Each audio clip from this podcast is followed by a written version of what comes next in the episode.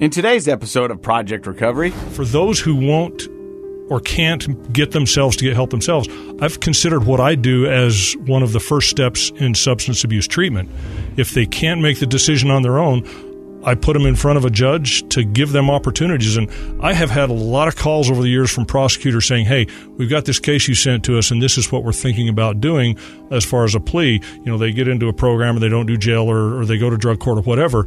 I am all for that. make sure you listen to the end. Find us on Facebook at Project Recovery. We'll have that and much more coming up.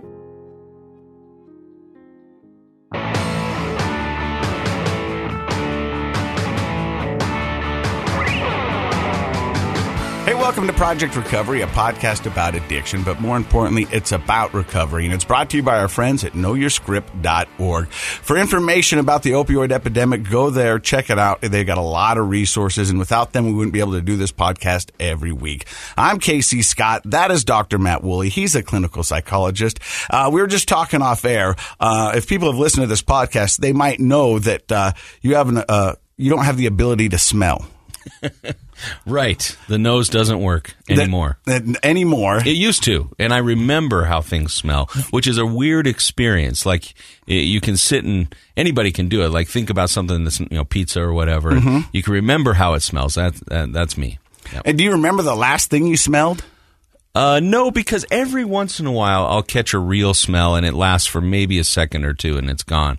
Uh, but it was probably in my late 20s, early 30s it really started to be noticeably a problem. And it's just, it's a degenerative olfactory problem, you know, that nerve in the top of your You know, a side effect from the COVID for a lot of people was the uh, not smelling. Not smelling or smelling weird things. I have Yeah. friends who said that everything kind of smelled like a, a decaying bog.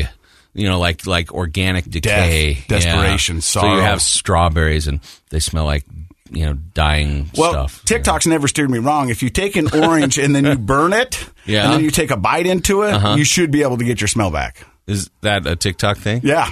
Wow. I, what am I been wasting time with doctors for? Well, let's get to the show, and then you can go home and give it a shot. I will Come back next week and tell us how it Uh, went. that'll be my homework. so, um, my homework uh, is always coming up with the first ten minutes of each program. Yeah, and, and I I'd like to say that I think about it all week. Do you? No, but I Oh, don't. You'd like to say that though. But I would, but I don't. What I really do is I get into my car in the 15 minute it takes me to get here. I go, I know how you operate, Casey. what could we Don't talk about? And it got me thinking um, that um, I'm curious to you because there's a lot of people that have sat down on this podcast and talked about their substance abuse. And the reason they originally were drawn towards substances was it was a coping mechanism. Yeah, that's common. And so I think in ra- rather than battling the substance abuse, we should be able to go back and give people better coping mechanisms. And that's what they taught me when I was at Pinnacle Recovery. Uh, they taught me, you know, meditation, breathing, being in present, and, and a lot of that. It's a prevention model, right? If we can prevent the things that are causing, you know, if we can treat or prevent the things that are causing you to use, and we prevent your use. There's a lot of people who've sat down in that chair right over there and said the first time they tried marijuana or the first time they tried alcohol is because they were they had a lot of anxiety as a, as a child. Yeah. and and all of a sudden when they took it, they felt normal. So you work with kids because you're a clinical psychologist, and that's mo- mostly who you work with is young adults. Uh, yeah, teens. I a lot of older kids, teens, and young adults are probably the, the majority of the people I work with. Yeah. So what could we help the listeners at home with? How could we give them some positive coping mechanisms? How could we have them talk to their kids if they're feeling this anxiety of something they could do to help them? Oh, that's a great question. Um, well, first of all, the the kind anxiety has both kind of a learned aspect, but it often starts with a biological predisposition, which runs in families. So, if you're a parent, uh, you ought to open that dialogue. You ought to say, first of all, have I experienced anxiety? Did I feel like stress was hard for me to handle? That was I anxious and really shy as a kid? Maybe you didn't think of it as anxiety, but were you hesitant to join groups? You know that sort of thing. And then talk to your siblings, talk to your parents. Did they have similar things, similar problems? A lot of families don't like to talk about that, but it's good to talk about. Just like you ought to talk about if grandpa had heart disease or grandma had cancer. You got to talk about those things, and then know that your kids are at higher risk for that. So talk to your kids then about the fact that how do they manage stress? Do you can you see them stress you know stressed out and what do we do? Um, but there are a lot of different sorts of things you can do to help with that. Because I'm thinking to myself, because I never had those conversations with my parents or my siblings. Yeah. But the coping mechanisms that I used up until this point mm-hmm. were more of a learned behavior. I saw how my dad dealt with stress. I saw mm-hmm. how my mom used with, dealt with stress, and those are kind of things that I Called modeling. Your parents model to you whether they realize it or not. Like how they deal with stress is how you deal. An example I always use in therapy, or I like to use, is because everyone's seen the movie A Christmas Story with Ralphie and all that, right? Mhm, yeah. And so uh, in that movie, the dad models a great, a fantastic way of dealing with stress. Not down in the basement when he's cursing and swearing at the furnace, but when he when they get the flat tire, and dad's driving along, he gets a flat tire, and you'd think a dad would would kind of lose it, you know, get upset, curse a little bit. He's really upset that the, but he doesn't, does he? No. This, this dad, you know, the talk over in the movie is my dad thought he was uh, in the pit at the Indy 500 changing a tire. Before he jumps out, he turns to his wife and he says, "Time me." You know, he jumps out and he, he's having fun with it. That's a great example of a father uh, modeling a wonderful way to deal with a stressful situation. The tire's got to get changed. You can curse and swear about it, or you can be, you know, happy and turn it into a kind of a fun little game. And so, as a parent, uh, you know, at, you asked earlier, what can parents do? Well, one thing is check your modeling. Like, how do I model handling stress? Do I curse and swear? Do I get upset? Do I slam the table? Or do I have other more healthy ways of modeling uh, dealing with stress? Kids tune into that. Here, here- I'm not proud of this, but I remember coming out of recovery and something bad happened, and I said the F word. I said it loud. Audible for Mm-hmm. Around my the whole- kids? Uh, uh, well, here's Yeah. the deal. Audible for my whole family to hear. Okay. but they weren't in the room with me. Okay, so it was pretty loud. And my son comes down, and so he was probably seven at the time, and he goes, "Dad," and I go, "Yeah." He goes, "Why F?" You know, And he says it? he says Yeah. it, and I went, "Oh." This is Yeah. not good, you know, and that's the thing is that I mean, I, I Yeah. but that's something my dad would have done, and then I really thought about what I'm doing and what I'm saying, How you're modeling and, and I was behavior, like, yeah. because he didn't understand what it means, but he knew that I was mad, and Yeah, I said that, and he said, "Why?" And then uh, th- this is learning from a seven year old. I go, "I don't know why." Yeah. And you know what I mean? It doesn't I- have to be that. But, no, Yeah. but I mean, yeah, and so they are a lot smarter than we know, and I and I think we should reiterate that modeling behavior because it, it's not what you say; it's what you do. Mostly when it comes to kids. it- especially when it comes to kids, their radar is always up, and they're always paying attention. And um, part of the task of being a child and a, and a teenager is learning how to meet your own needs. That's one of the the natural psychological stages of development that everybody goes through. We all have different kinds of needs: physical, emotional, psychological. Interpersonal, and how do we meet those needs? Well, our parents are our first model of how we meet those needs. So, you know, when I have stress, getting rid of stress is a need. Managing my stress, how do I do it? You know, if a parent uh, resorts to a lot of yelling and cursing, uh, physical aggression, uh, you know, slamming the table, or do you turn? Do you see your parent turn to a drink or getting stoned? A lot of parents don't hide that from their kids, and even if they think they're hiding it, they're not really. And so we can model inadvertently some really unhealthy behaviors to our kids.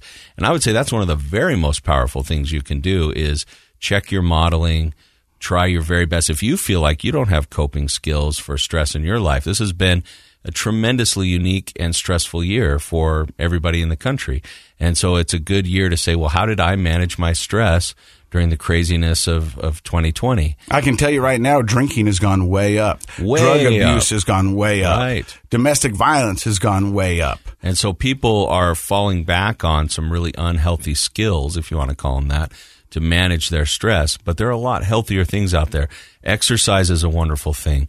Learning how to uh, speak differently. I mean, that sounds weird, but I coach people all the time on how to express themselves differently to get better outcomes.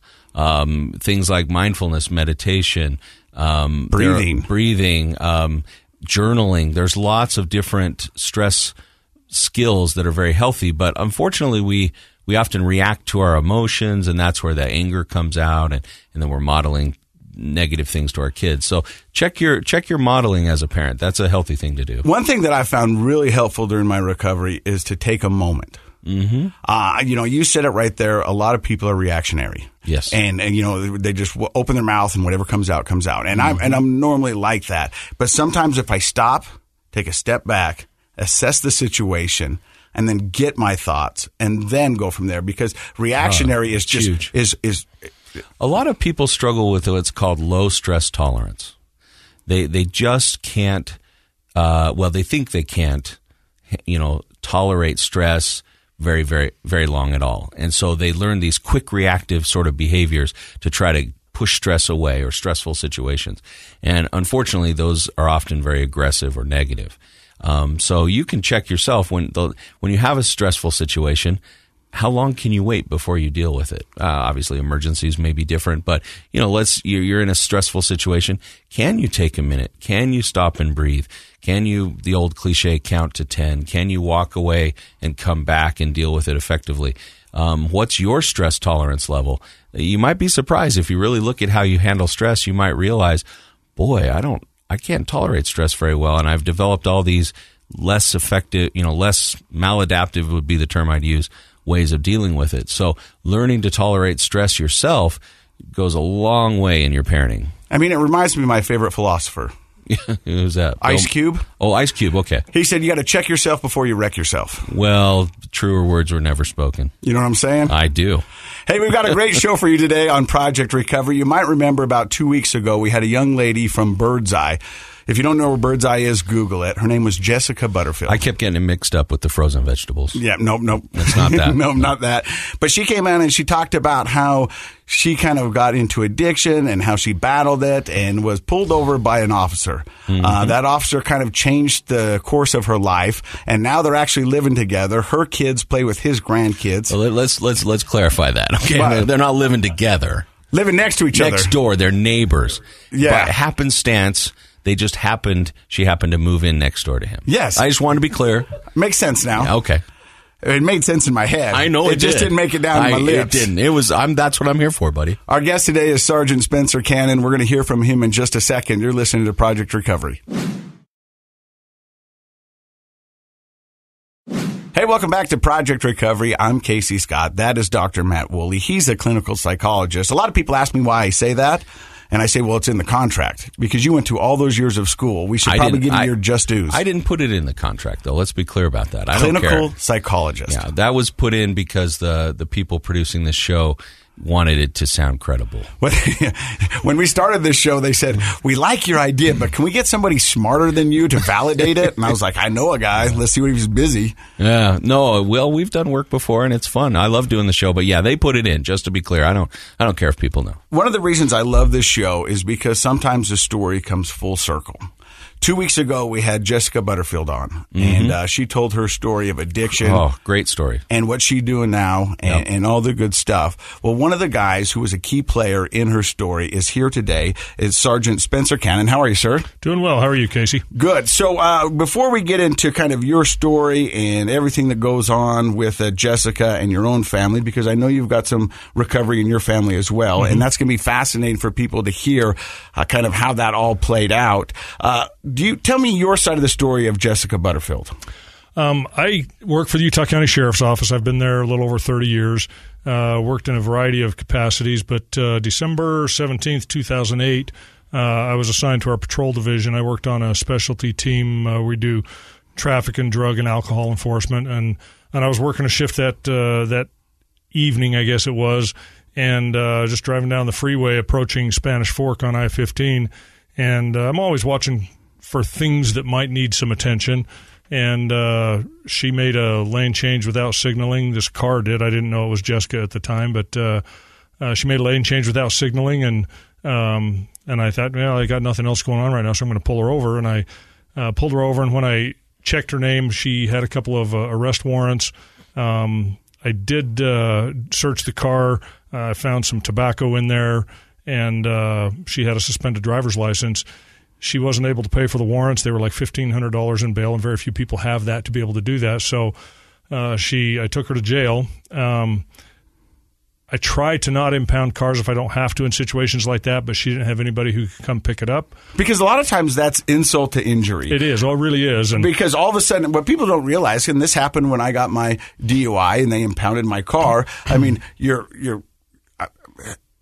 You're, it's so expensive because it's Is it? I don't know. How yeah, they impound your car. Yeah. That's about fifteen hundred dollars for the original impound, Mm-hmm. and then if you can't pick it up that day, usually a lot of them happen on the weekend, so you can't get them out on the weekend. So then it's fifty dollars a day, and so in order to get your car Adds back, up pretty quick. I mean, it could be somewhere from two to three grand. It, it is. It's it's pricey. In this case, it was just a hold for owner impound, and so it was a little bit less, but still there was the cost of that. and then took her to jail. And I didn't know. I remember at the time I didn't I didn't know anything else was going on, but I remember getting the sense there's something more going on here that I didn't know. Um, after that night that I took her to jail, I really didn't th- think much about it. I, I remember going through some old reports and, and coming across it once uh, five or six years ago, uh, but that was really the only attention I gave it until a year and a half ago. And uh, you moved in next to her. That's correct. But she says, and she said on this very podcast, uh, that she was on her way to buy heroin. And I had, didn't know that either. Yeah. had she picked up the heroin, came back, you already said you searched the car, that would have been a felony. Right. Yeah. At the time, possession of heroin was a felony, even just user amount. Uh, and you know, I don't, I can't just search a car because I want to. I had a reason. I had an odor of uh, tobacco, and she wasn't old enough to possess tobacco, and so that's why I searched the car. Uh, and I probably would have done the same thing uh, if I got her after she made the purchase of the heroin. Uh, and uh, that's at the time was a felony, and she would have gone to jail for that. She would have had a felony had she had even just a small had a amount felony of record. Yeah, Right. I'm actually as kind of a curiosity that just popped into my mind. I don't know the answer to this, and you started to explain it. Um, what are the criteria for searching someone's car? You, so this person had not signaled when they made a lane change. I'm sure I've been guilty of that before, you know. And if if an officer pulled pulled you over, what are the criteria for searching through a person's car? I'm just curious. Yeah, uh, the criteria you have to have probable cause to to do a search to be able to search a person or uh, to search a car, I should say. Um, if I have a house or a building I want to search, I've got to go get a warrant for that. Um, I have to have probable cause for it. I have to write a statement and show that to a judge. They have to Uh, sign off and the on it. judge has to issue a warrant. Uh, they've made exceptions for uh, automobiles because of the uh, basically the the evidence could go away if I don't search it, and Mm-hmm. taking the time to do that is not reasonable. So it's a, a plain smell or a plain view doctrine is what they call it. Meaning, if I smell a substance that is not legal, so if I smell alcohol in a car, I can't just search the car if there's one occupant and it's an adult and they haven't consumed enough to be arrested for driving under the influence. But if I smell alcohol and I've got everybody in the car who's underage, then that is uh, enough probable, Probable cause, to search the car based on the odor. If I see an open container of alcohol in a console, doesn't matter uh, if they're underage or not. You can't do that in Utah, and that would give me probable cause to search the car. And in this case, the probable cause was that I smelled the odor of tobacco, and She she, was was not under- old enough to possess it. So I searched the car based on it. I think I found three So cigarettes. What you're saying is, I would be a terrible police officer since I can't smell. Yeah. uh, 'Cause that I would. I wouldn't. That, that I never thought about that. It would I, be a hindrance. It yeah, would- I it would definitely would. I would never be able to pick up on those odors. Uh, and because I've been in uh, the TV long enough and watched the news, I'm a you know an avid follower of the news. I-15 through Utah is a major thoroughway for drugs, and so because of those stops and because of those things, a lot of drugs don't get to the streets of Utah. Right? Oh, absolutely. It's definitely true. Uh, we get anywhere from small user amounts, like Jessica went to pick up later after I after she got out of jail, uh, and then we get more massive amounts. We have our undercover guys who pick up, you know, two, four, 15, 20 pounds of um, methamphetamine at a time. Recently, there's been a little bit more of a surge in heroin, and they're picking up pounds and pounds of heroin, which is really unusual. And that, I mean, uh, you know, you get a pound of heroin, that's enough to kill a lot of people. And a lot of that, we had a DEA agent on uh, on a town hall I did a while back, and a lot of that's fa- uh, laced with fentanyl, and that's very deadly. And so a lot of people are, you know, can no longer get their pills anymore, and so the natural progression is to go to heroin, and then it, I mean, it's just it's it's Russian roulette with drugs. You, Oh, you just don't know if that next one's going to be your last one. It's dangerous. Yeah. Uh, I want to get back to Jessica real quick because Hatchie picked up the heroin and you pulled her over and landed a felony. I think for a lot of the young listeners or family members at home, uh, a felony is a bad thing to catch. It can affect your life for the rest of your life. We've had a lot of people on here who have seemed to succeed even though having that, but it really does put you, you know, behind the eight ball. It does. It makes it can make a lot of things more difficult. Simple things like uh, you lose the the right to vote, um, you lose the right to possess a firearm, uh, certain kinds of other dangerous weapons, you know, swords and knives and things like that. But it's it's problematic. what that about way. a passport? Can you travel internationally if you have a felony? I think there are some restrictions on that. I think those restrictions are more in the countries that will let you in, not in the ability to get one here, but more But in the some will block you the, the from places coming. where you can go. Ah. Because Yeah. of my DUI, I can't go to Canada. right. What's that about? I don't. I don't know, Hoser. you know. Uh, but I mean, the, but not only that, uh, I, I because I had my real estate license at one time, felonies can really Mm-hmm. help you, hurt you from renting an apartment, uh, finding places to live, getting a job, getting the job that you wanted. A, a felony can really keep you from doing a lot of things, and so uh, you need to be cognizant of that when you're out there and you're young and you think you're invincible and you know you you, you can't be touched. The, a felony Right. can really slow you down. Yeah, if it, it and you know we should we should choose to not use drugs for the right reasons, but and I wouldn't say that not using drugs because you don't want a felony that's going to mess up renting an apartment or getting a job or things like that. But if that's what it takes to keep you from using, great. I'm I'm all for that. While you're looking for the other more positive motivations for not doing it, but that is that is something that happens down the road that you don't even think about immediately when you go to use. Well, you know, I think Dr. Matt in the beginning of the podcast said we want to be preventative, and that you know that's mm-hmm. really what we should talk to the youth about. Is you know you think that this is going to be fun, but if this happens, this could really change the, the your life for the rest of your life. And so, I mean, because we've had people sit down there where you are, Sergeant Cannon, talking about racking up felony after felony after felony because they were already mired in the system. So, what's one more felony going to do? Mm-hmm. I mean, I think we had the lady on, and she had 21 felonies. I think that's our record. Yeah. 21 felonies on one That's person. lot. That's a lot. And uh, now she's out. She's doing wonderful and, and doing Well, so amazing it- things. It, it makes you question eventually, like, what are these felonies all about? Why are they not changing a person's behavior? Uh, a behaviorist or a behavioral psychologist will tell you that when we use the term punishment, it only gets to be a punishment if it reduces uh, negative behavior. And so at some point, a person is getting punished over and over again, but it's not reducing their behavior. So we have to look at other means, like why aren't these felonies stopping this person from doing these things? And Yeah. it may be then back to kind of the theme of this show, maybe we need to focus on recovery. And I'm glad that there are so many. Uh, there are starting to become more and more pro- programs out there, you know, by the state, even federal programs that help people reduce felonies and get um, uh, sober, so that that you know that's the real core issue. But Yeah. You know, I, I think uh, with uh, people say, well, you know, you shouldn't be putting uh, addicts in jail. You shouldn't be putting drug users in jail. And I understand what they're saying, and I agree that treatment should be, needs to be the first option. But as I'm sure you both know, those you, you lead the horse to water, and if that horse chooses not to drink, they're going to continue to use. Um, and at some point, the behaviors outside of using that people engage in, stealing from their family, Jessica did that.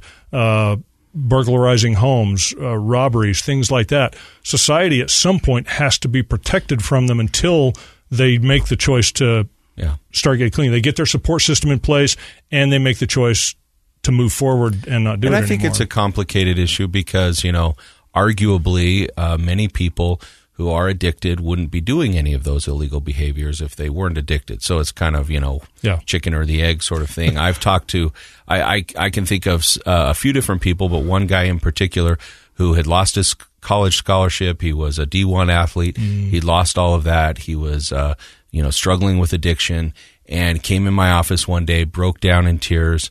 Uh, great big guy, just bawling in my office, finally got it together. And, and I was really worried because he'd never acted like this before. And it was because he had, he had broken into someone's home and stolen things. And, and he was so ashamed of himself that he would go to those lengths to feed his addiction. And of course, you know, we I worked with some other doctors and we got him into an appropriate program. But you know, it's it's it's a questionable. Of course, if a person's breaking the law, if they're assaulting someone, if they're stealing property, if you know those sorts of things can't be tolerated. At the same time, if we can get a person into a healthy program and they become healthy, then a lot of these people. What's the theme of this show? Give back. People are given back like crazy once they get you know, clean and sober. So it, it, it's, but I mean, should we be accountable for our behavior? Sure. 100%. But at the same time, what's causing that behavior? Is it getting attention? And I would say if you go back mm-hmm. 10, 15, 20 years, there were fewer opportunities to get people into programs than there are now. I, I think society's recognizing that these programs, even like the one you went through, Casey, the twenty four seven, yeah, that that allowed you to have a vehicle and to work, and because you were ready, like like the sergeant said, you were ready to use that program to your advantage. It worked for you, and and so it it does come down to personal. Uh, you know the whole behavior change model. Are we just contemplating, or are we ready for action? And that that does happen on somewhat of an individual basis. Here's how I see it: when it comes to addiction and recovery, the majority of the world looks at both those problems as a black and white problem. and the reality is, in both of those worlds, it's it's Fifty Shades of Gray. If if if if you'll let me, because you know recovery is different for everybody. It's not a one size fits all because what makes me an addict is not going to make makes him an addict, and the problems I'm doing are not. There's a lot of similarities, mm-hmm. but there's just it's just such it's not a one size fits all. And you go 30, 40 years ago with law enforcement, the answer was lock them up. Lock them up, and now we're well, here. And to, I will defend law enforcement for a second and say, well, that their job's to enforce the law. Yeah, their job isn't to provide treatment. I think that we're we're evolving in how law enforcement. And I'd love mm-hmm. to hear the sergeant's take on this. Um, but here in Salt Lake County, for example, we have police officers that are becoming certified in mental health intervention. Uh, so understanding that because they're often and and thankfully the first people on the scene with somebody who has a mental health problem or a substance abuse problem, uh, realizing that maybe their uh, their job description can start to include understanding that. But in the past, it, that wasn't part of the job description, and I hope it continues to become that. It really is becoming that. Uh, in fact, as we speak right now, uh, my boss, uh, Lieutenant Jeff Jones, is uh, teaching crisis intervention training right now uh, this week. It, Sheriff Smith and many other heads of uh, law enforcement agencies are wanting all of their people to get through that, and, and we're working that way. But it's a 40 hour program and it's hard, but we're getting as many as we can. It's really interesting. One of the things they teach you is to in this in this training is to talk to people as though it's a comfortable thing to discuss. I remember I had a guy pull over one night, uh, one or two in the morning in American Fork, and I don't remember what I stopped him for, but uh, uh, I could I could tell there was some mental health challenges on board, some kind of a diagnosis, and so I just asked him, say, so what's your diagnosis? Mm-hmm. And the weight just lifted off his shoulders. I think he had been afraid of what was going to happen. Mm-hmm. You could just see the difference, and he turned in his seat and looked at me, and we talked for like 20 minutes about mm. his diagnosis because I knew there was something going on there. And more and more officers are learning how to do that, and it makes the issue more comfortable because so many people with just hate to use the word regular mental health issues, you know, depression or whatever that don't have substance abuse also have the substance abuse problems as well. Right. Uh, either the mental health challenges because of the substance abuse, or they have mental health challenges. And they're self medicating. They, they, they, move. Yeah. Yes, they self medicate, and so I kind of look at uh, for those who won't or can't get themselves to get help themselves. I've considered what I do as one of the first steps in substance abuse treatment if they can't make the decision on their own, I put them in front of a judge to give them opportunities. And I have had a lot of calls over the years from prosecutors saying, Hey, we've got this case you sent to us, and this is what we're thinking about doing as far as a plea. You know, they get into a program and they don't do jail or, or they go to drug court or whatever. I am all for that. And one of the things I like about having them still in the court system is that it holds a little weight over their head. Mm-hmm. And for some people, the fear of of that weight coming down on them if they don't do what they're supposed to keeps them doing what they're supposed to until they can do it on their own or because they want to. Um, and I've I've never looked at this as a game or a competition for numbers. It's about you know helping people. I wish I'd have known the night that I stopped Jessica that she had a problem and I could have talked to her about it, but um, you know she got it she she did it on her own. But you know it, it's about helping people and, and, getting to the point where they where they want that help and will accept it you know? You know we've had a lot of people who sit down and done this podcast and they had been to multiple rehabs multiple inpatient recoveries a lot of inpatient inpatient recoveries and uh, never worked. And then we've had them sitting there goes it wasn't until i was in jail that it got me clean. Yeah, having like you said that weight over them, it, it's it it's a sobering type of experience, I assume, to sit in jail and have your have your freedom at that moment at least taken away from you, and you sit there and and uh, probably the um, the the smartest folks, you know, turn inward and real and think, what did I do to get myself in this situation, and and that might start them down that road of of accepting and wanting help. And so I think there's a lot of uh, benefit to the modern perspective in law enforcement of being able to pull a person over and have some crisis intervention training uh, and be able to talk to them about a diagnosis and, and to educate uh, our law enforcement on what is mental health, like what's a mental mm-hmm. health problem. And the reality is, and I, I, we won't do this today, but we could go around this room, myself included, and you could find family histories of mental health problems, including substance abuse for everybody in here. Mm-hmm. That is just part of the human condition. But in the past, the stigma has been so high that we don't talk about it and, and we feel ashamed of it. We're afraid of it. Because according to Facebook, we're all living our best lives and everything's just upbeat and hunky dory. yeah, that's that's yeah. true. I mean, it really is. I mean, but that's yeah. the stigma. Well, there's a lot of social media problems. Me and Sergeant Cannon, we're, yeah. we're, talking about it in the elevator up that you know the stigma is such that none of us want to talk until something bad happens to us, mm-hmm. and then all of a sudden we're inducted into a fraternity we didn't want to be a part of, but now we've got these friends that are going through stuff that we've been going through. But before that, nobody's talking about it. Nobody's doing. I mean, it, yeah. acting like it doesn't exist. Right. Everyone's like, well, "That happened to them," mm-hmm. and you know dang well you've got it happening in your own family. For but, sure. But you're talking about other people like they've got a problem because nobody wants to admit that it's in our family. And I think you're 100 percent right. You know, you if you get a room of 100 people and you say, "Hey, raise your hand if anyone in your family is mental health," you know, oh, everybody should yeah. raise yeah. their hand yeah. because it's just part of of of the life that human beings lead. And the, the solution or the preventative sort of solution is to start with education. And education starts at home with are we talking about it in our families? And so, you know, for, for when the, when the police officer pulls you over, if he or she knows, hey, I, I may, relate to some of the things that, that this person's struggling with today. And I, I may need to, um, you know, provide a ticket or a citation, or I mean, may need to take someone in. But if you just have that empathy and understanding about what, what could be happening with that person, you may be pulling them over on the worst day of their life. Right. And, no, and, and yeah. having that empathy, uh, backed up, of course, with enforcement of the law, uh, I think is a wonderful combination. I've seen uh, great things. Uh, a few, a couple years ago at our clinic downtown, we had some of the folks from the Salt Lake Police Department come in and talk about their training, just to educate us, the doctors, about what they were doing, so that we could feel like we're sort of on the same team. And I thought that was fantastic. You know, you want to talk about our first responders, and that's our police officers, our EMTs, our doctors, emergency rooms.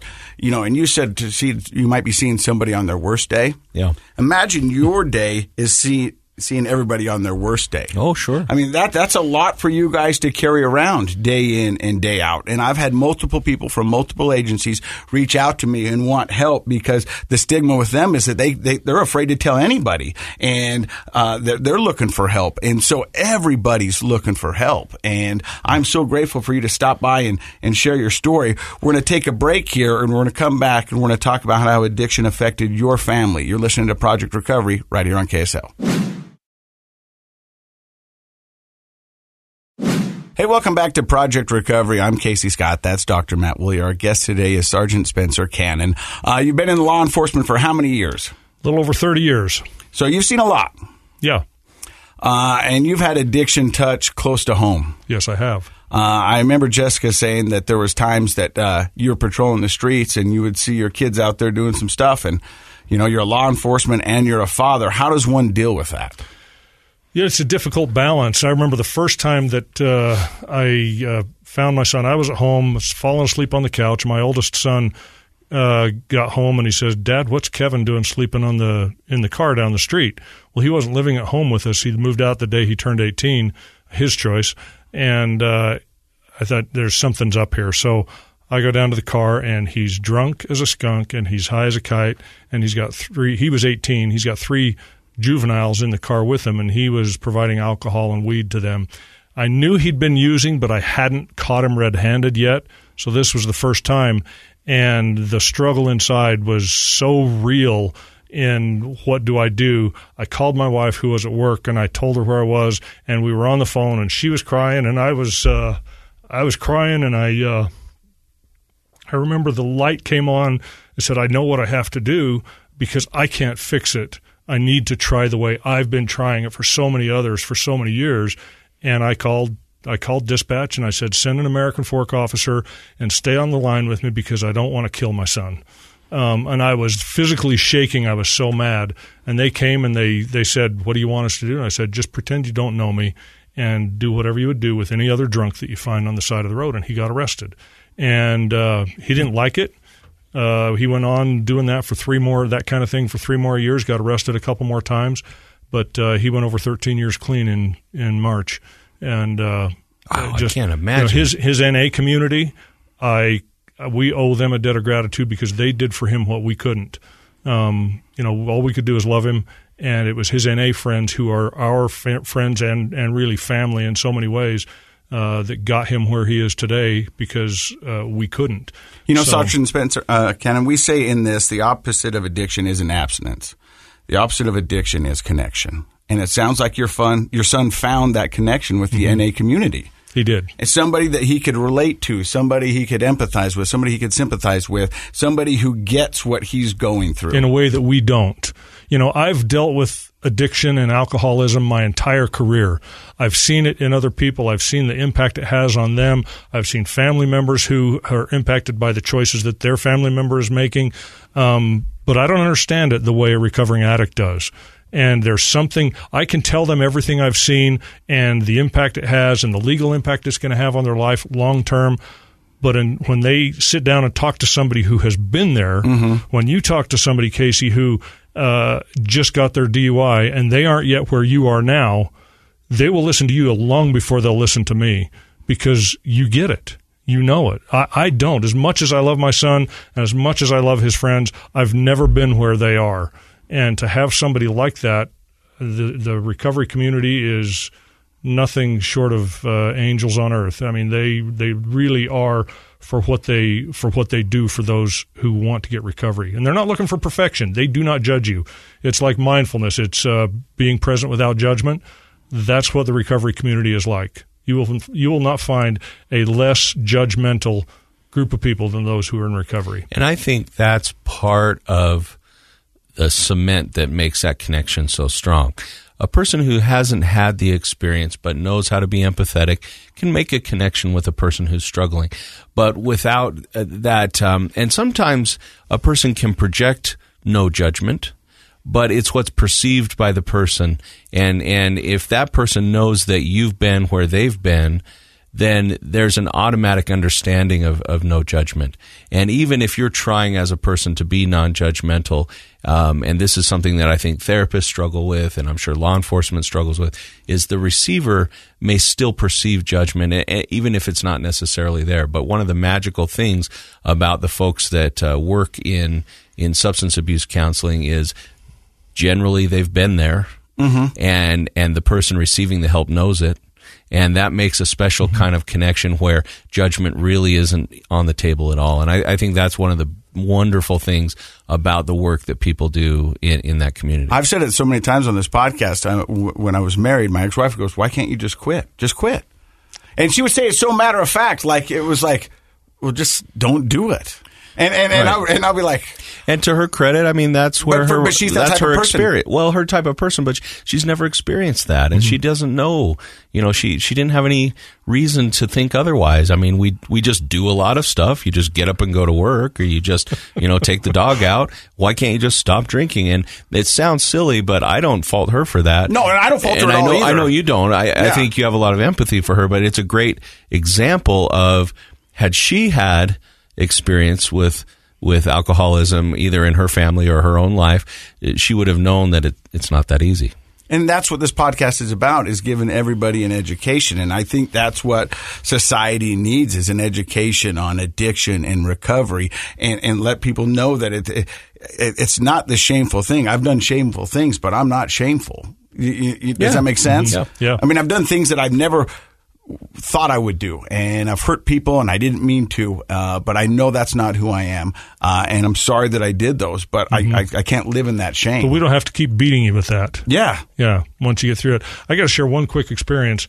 Um, I arrested a gal. It was around New Year's Eve, six or seven years ago, and she had marijuana. She was drunk. She had a firearm in the car with her, which you can't do when you're an unlawful user of a controlled substance um, and took her to jail. She did not like me. She wouldn't cooperate with me. Um, I had a daughter. I have a daughter who was uh, in and out of uh, treatment for uh, eating disorders at the time. And my she told me one day, I said, Dad, I think I might know somebody that you arrested once. Well, we go there for a family day, and this is at Center for Change in Orem. We've had her um, on the um, show. Yes. Miss Hawkins, yeah. yeah. Nicole Hawkins. Fantastic uh, what they do there at Center for Change. Well, I walk into the basement of Center for Change, and there's this woman that I arrested. And I think she wasn't sure how to react, but I walked up and I just gave her a hug and told her how proud I was of her for where she was. I mean, you're not here because you're a failure. You're here because you want to succeed. You're a fighter. Um, yeah, and exactly. And I've I've I have a small handful of people that I've arrested that I'm Facebook friends with uh, and that I stay in contact with uh, and who have my personal cell phone number. And uh, she's one of them. And every now and then I'll text her and say, hey, how's life treating you? You know, and it, it is so rewarding to see those who can have success.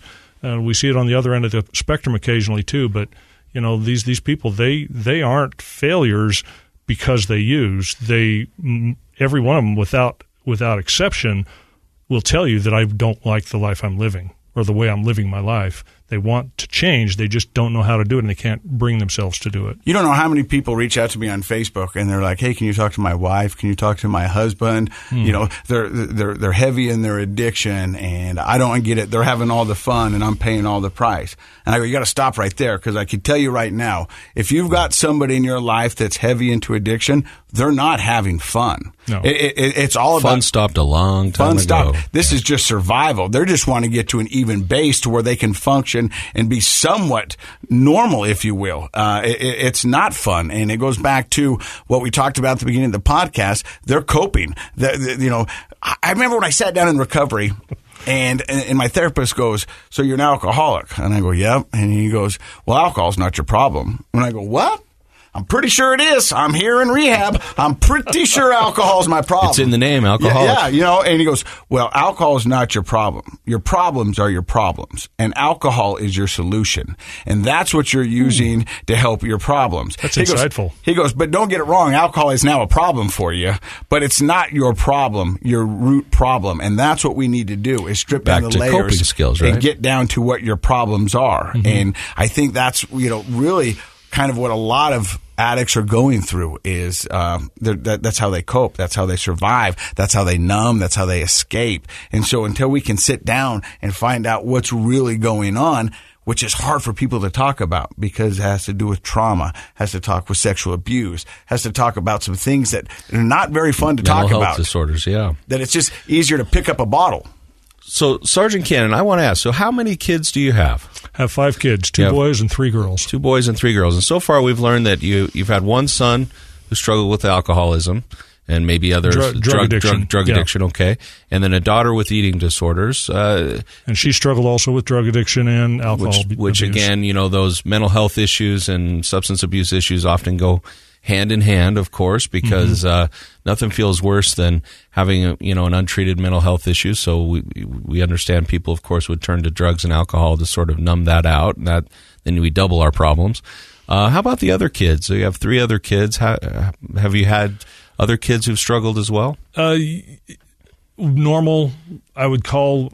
I, I don't know if there's any typical, normal, but but typical typical kind of life challenges. You know, okay. I've, uh, got a son who went through divorce. Uh, he's since remarried, and uh, I've got uh, the other. The others seem to be handling their normal life day to day challenges pretty well, but uh, and typical life challenges we, we won't slight those. Those, those, can be big too yeah. as well. But luckily, they haven't struggled with addiction as well. Mm-hmm. How is your son uh, doing now, and how is your how is your daughter doing at um, this time? My daughter, uh, she is uh, she's clean from drugs she still thinks that she can use alcohol, and for the last couple of years, it has not been too problematic, other than costing a arm and a leg uh, mm-hmm. to engage in that.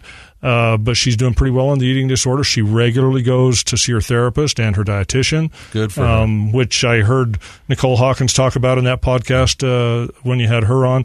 Uh, critical thing for her to do, but she's doing pretty well. My uh, my son, who uh, has been 13 years clean now, he works at a is a barber at a local barbershop here in Salt Lake. Uh, has a great life, and you know when he wasn't going the course that we, as his parents, wanted him to, we just said, Kevin, if you will just be a decent, productive member of society, we will be happy for what you're doing. And he's doing that. And, and we have to fall up on our side of that and be happy for him. And we genuinely are. And we, we love him. We love the community that he is. We had a bunch of his friends and their, uh, their motorcycles come down to our little quiet, uh, home there in Birdseye last summer and the noise that those bikes made was music to my ears because it spoke recovery because all of them are recovering addicts Oh, are and they? they love great. and support each other and they they go for rides they just went to an NA convention someplace I think maybe down in St. George and uh, it's what they do they keep each other strong when one's weak they they lost a friend too Yeah. uh, my son's roommate uh, had a relapse and uh, and he lost the fight um, and they all mourned over that because they all knew him. But uh, boy, they're they're successful now, and they're they're good examples of uh, what successful, productive members of society should do. That's fantastic. Let me ask you, why would you share your story with the general public in being what you are and who you are? Uh, you know what I mean? And, and, and I mean, I wonder if there's a stigma that that carries into the police officers. You know, I don't really care what people think. Uh, there wasn't that wasn't always the case. There was a time when we tried to keep it within. Uh, but with our son, I mean, we we got to the point where we told him, "You're not welcome in our home. If you come to our house, you knock on the door like any stranger does, and if we're not here, you leave." And that was so hard to do. Uh, he went up to Seattle, and we thought Seattle of all places where you can get anything you want, and that's where he found recovery. Uh, but I want people to know uh, in my work. I tell people, uh, I, I'll look them in the eye, and say, you know, when they they just you can see the despair on their face because this is new to them and i can tell them i i know what you're going through not just because i've seen it through work but because my son did the same thing to us uh, or we we responded the same way uh, and you can get through it you know and don't try to fix it all at once but just like they say in na just for today one day at a time. And and if i can help somebody even just a little bit to feel see that little light or feel that glimmer of hope that okay it's a long road but we're going to get through it. You know when i get a call from one of my coworkers and he says hey we did a uh, these are our, our narcotics detectives and so we just did a warrant on a house and we got all these kids sitting here in handcuffs in the living room and we get a knock on the door. It's your son and he's got dope in his pockets. What do you want us to do? I said pretend you don't know me because he's not learning from me. That was the the third time he got arrested. Uh, so I, I'm glad to share it with anybody, and, and I don't I don't care what they know the warts because that's uh, if people think I shouldn't do that, I don't really care. That is, I, I'm feeling some chills right now just thinking Right? from another parent's perspective how powerful uh, your um, connection with another parent could be. Because I, I don't know, like if I had the ability, what would I do? If I had the ability to say, just bring them back home, boy, that would be that would be my temptation. Um, so to be able to have, because we've had parents on the show before who talk about try, they need support, they need help. How do you stand strong? What's the right thing to do? You know, Yeah, well, and, I, and I think I. I believe I know what's the right thing to do, and and I'll probably take grief flack for for saying this, but uh, not all cops do it that way, and it's wrong. Well, I, I'm sitting here thinking if I, if I had the power to have my son brought home instead of sent to jail, what would I do? And and I think that uh, it, it would take a real strong uh, a strong person uh, to, to be able to let your your child taste the the natural consequences of their behavior. And it sounds to me like you, eh, you know, from that first arrest, prior to that, you were suspicious that he was struggling. Uh, you said he moved out of his own choice at 18. So we that just tells me, the therapist, that there had been some conflict going on there, and maybe he was a, a strong-willed sort of kid. And and I think you kind of knew he needed. To, to strike out and find his own path, but that still must have been hard as a parent to let the natural consequences take take over. It was. I mean, we were half a block from home. I could have walked him home and laid him on the floor, uh, Sure. and said, "Sleep it off," you know. But it wasn't going to it wasn't going to fix the problem. wasn't wasn't going to even get close to getting him on the path to helping him get into recovery. So I hope my kids are listening because if they ever are in that situation, I'm just going to call you and I'm going to let you make the decision for me. So listen up, kids. So, but I want to go back to 15 minutes ago when you said uh, you would talk to an addict and they wouldn't relate to you because you don't know what they've been through. Now you're telling your story, and I think parents would love to hear your story, and I think that's why this this episode's going to be so powerful because they're going to say, "Oh, he knows what we've gone through, and we've done this," and so you're just touching it on the other side, and recovery takes up it's both sides of the coin to make it work. Casey, if you ever get one of those calls from one of those parents and they need to talk to somebody who turned their own kids in, give them my phone number and tell them call me. You have my permission. It's Uh, amazing. I mean, I will real- any any time, day or night. Uh, we've had parents come to us who are struggling, and uh, I've seen parents who handle it in a way that I think isn't the most healthy or the most productive. Uh, certainly, we made mistakes along the way, but I'll if I can help somebody, man, I'll I'll wake up at three in the morning and go help them if I can. I'm wondering if people are at home listening to this and they have kids or somebody who's going through a active addiction. Is the police department okay with us calling them going, hey, look, I've got this situation and I don't know what to do. And, and I'm not saying come pick up my kid, but I just need somebody to talk it through with. I mean, is, is that something that you guys would be willing to do? Yeah, uh, you know, and there are certain circumstances where we would have to do something. But let's say uh, the kid came home and and he's drunk. Uh, they may issue a citation, but you know there are situations where that doesn't happen too. Uh, and and we will. Uh, we've had parents call and say, "I know there's. I worry that there's drugs in my kid's room. Bring the dog. Bring the dog over," and we do. And uh, usually we'll say we we may have to take some legal action on it, but that's just from the uh, uh, the approach of saying we want to get them to a position where they've got some force behind them, at least maybe motivating them if nothing else is working right now. We call it leverage. Leverage. There you go. a little Yeah. leverage and say, hey, you know, this is what's going on. And, and because if we don't stop it now, who knows when we are going to stop it or how it ends. So I, I think it goes back to what we talked about at the beginning of the podcast is being preventative. And that's what we want to do. We'd rather keep people from going down to hit the rock bottom rather than helping them climb out. But both, we got to help both sides. So I want to say thank you for stopping by. I mean, I, I think wait, we- wait, wait, whoa, wait. whoa, Whoa, whoa. whoa. Pump the brakes. Okay. We still haven't heard how he found it, how he re-met uh, our our previous guest, Jessica uh, Butterfield. Jessica Butterfield. So I just I just want the listeners from your perspective. Was that a surprise to you that that she showed up again in your life, and how did it happen? It was. Uh, neither one of us recognized each other right away. Um, it was And you you said there was a house being built next door to you. Well, the there's three houses in a row. Uh, hers is right next door to mine, and it was already built.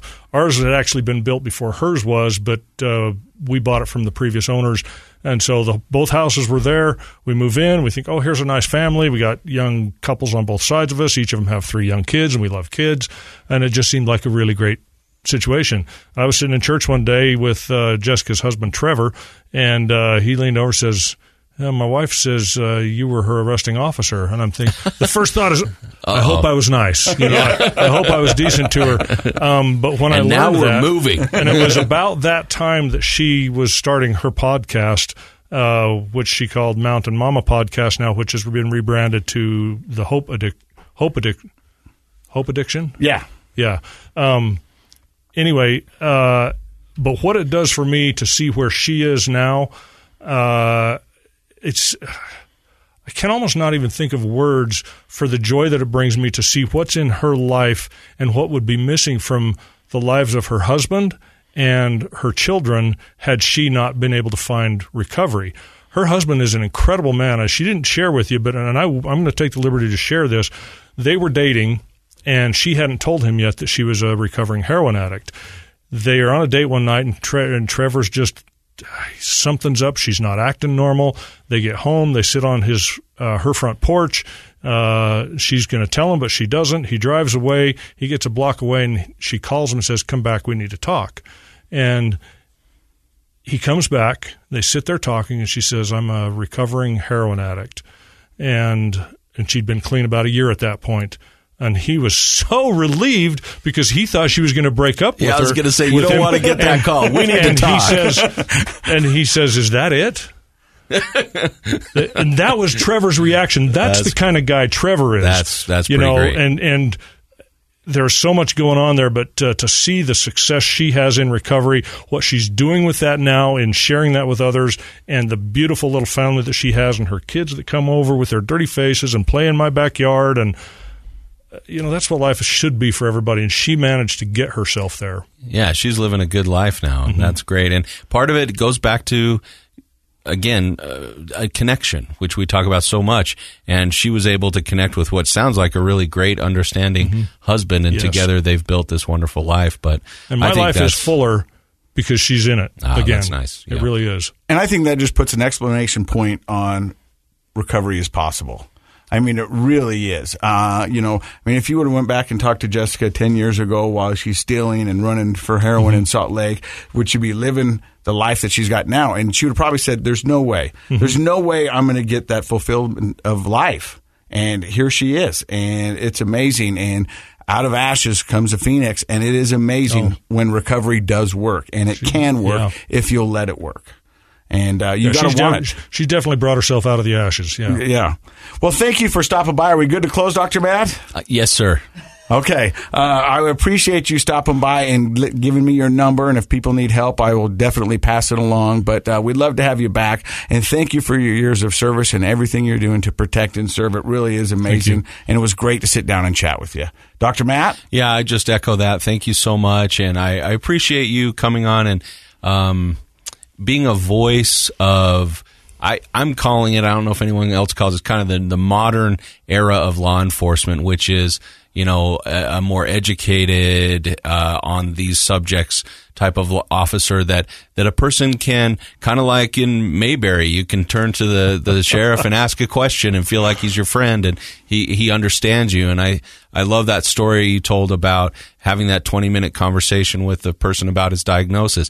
He felt understood instead of instead of Yeah. like a criminal. He felt like here's somebody who might be able to help me or at least understands me. And that's a beautiful story. So thank you so much Thank for you. coming We're, on. we're making, as a profession in law enforcement, we have a long ways to go, but we're making, I think, good progress in that. arena. Absolutely. Thank well, you. we appreciate it. Thank you for stopping by. Project Recovery is brought to you by KnowYourScript.org. Don't forget, Project Recovery is a KSL podcast.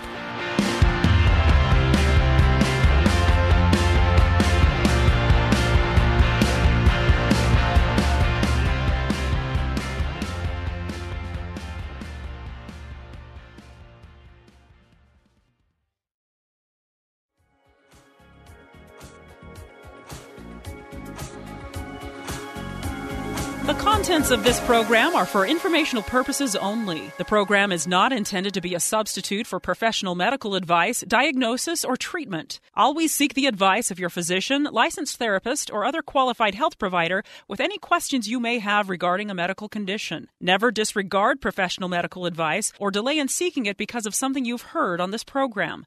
KSL does not recommend or endorse any specific tests, physicians, products, procedures, opinions, or other information that may be mentioned on the program. Reliance on any information provided on the program is solely at your own risk.